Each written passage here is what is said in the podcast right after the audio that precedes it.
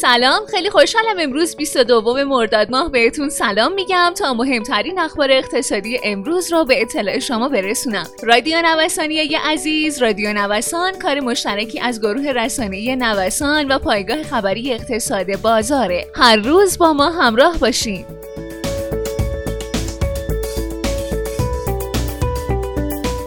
نگرانی بازار از توقف عرضه دارا دوم تنها در دو روز 294 هزار میلیارد تومن از ارزش بورس تهران کاست. بر این اساس مقرر شده طرح عرضه بلوکی سهام پالایشگاه ها در بورس تهران از دستور کار خارج بشه و سهام چهار پالایشگاه دولتی در قالب فروش واحدهای صندوق دارا دوم در نخستین چهارشنبه شهریور ماه و همزمان با هفته دولت عرضه بشه.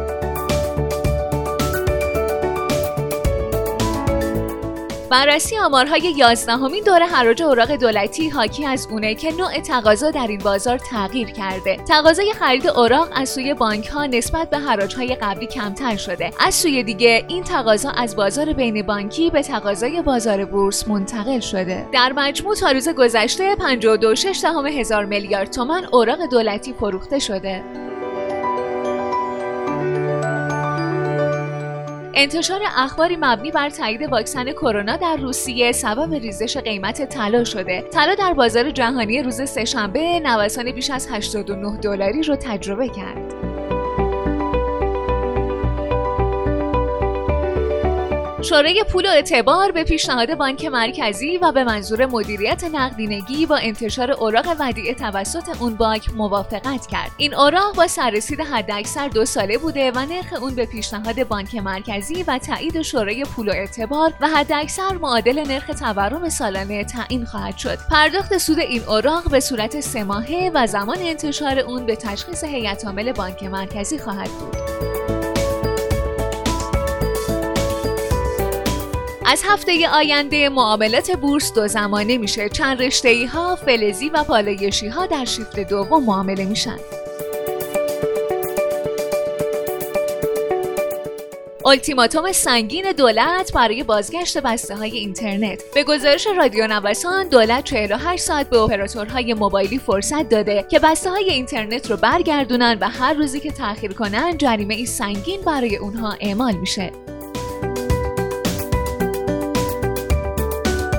حاجی دلیگانی عضو هیئت رئیسه مجلس میگه روحانی با طرح پیش فروش نفت می‌خواد زمین سوخت تحویل دولت بعد بده گشایش اقتصادی دولت پیشخور کردن منابع کشوره دبیر شورای عالی مناطق آزاد و ویژه اقتصادی گفته با راه اندازی تمام های مورد نیاز بورس بین الملل تا دو ماه دیگه در جزیره کیش راه اندازی میشه.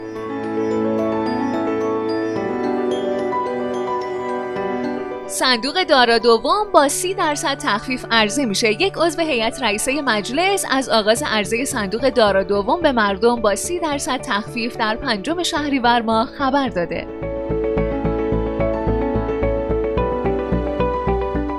قیمت آلومینیوم جهانی به سبب تعرفه های آمریکا و کانادا بر علیه هم در حال تقویته. هالک بانک ترکیه اعلام کرده از پیگیری قانونی آمریکا در خصوص اتهام نقض تحریم ها علیه ایران مسئول شده.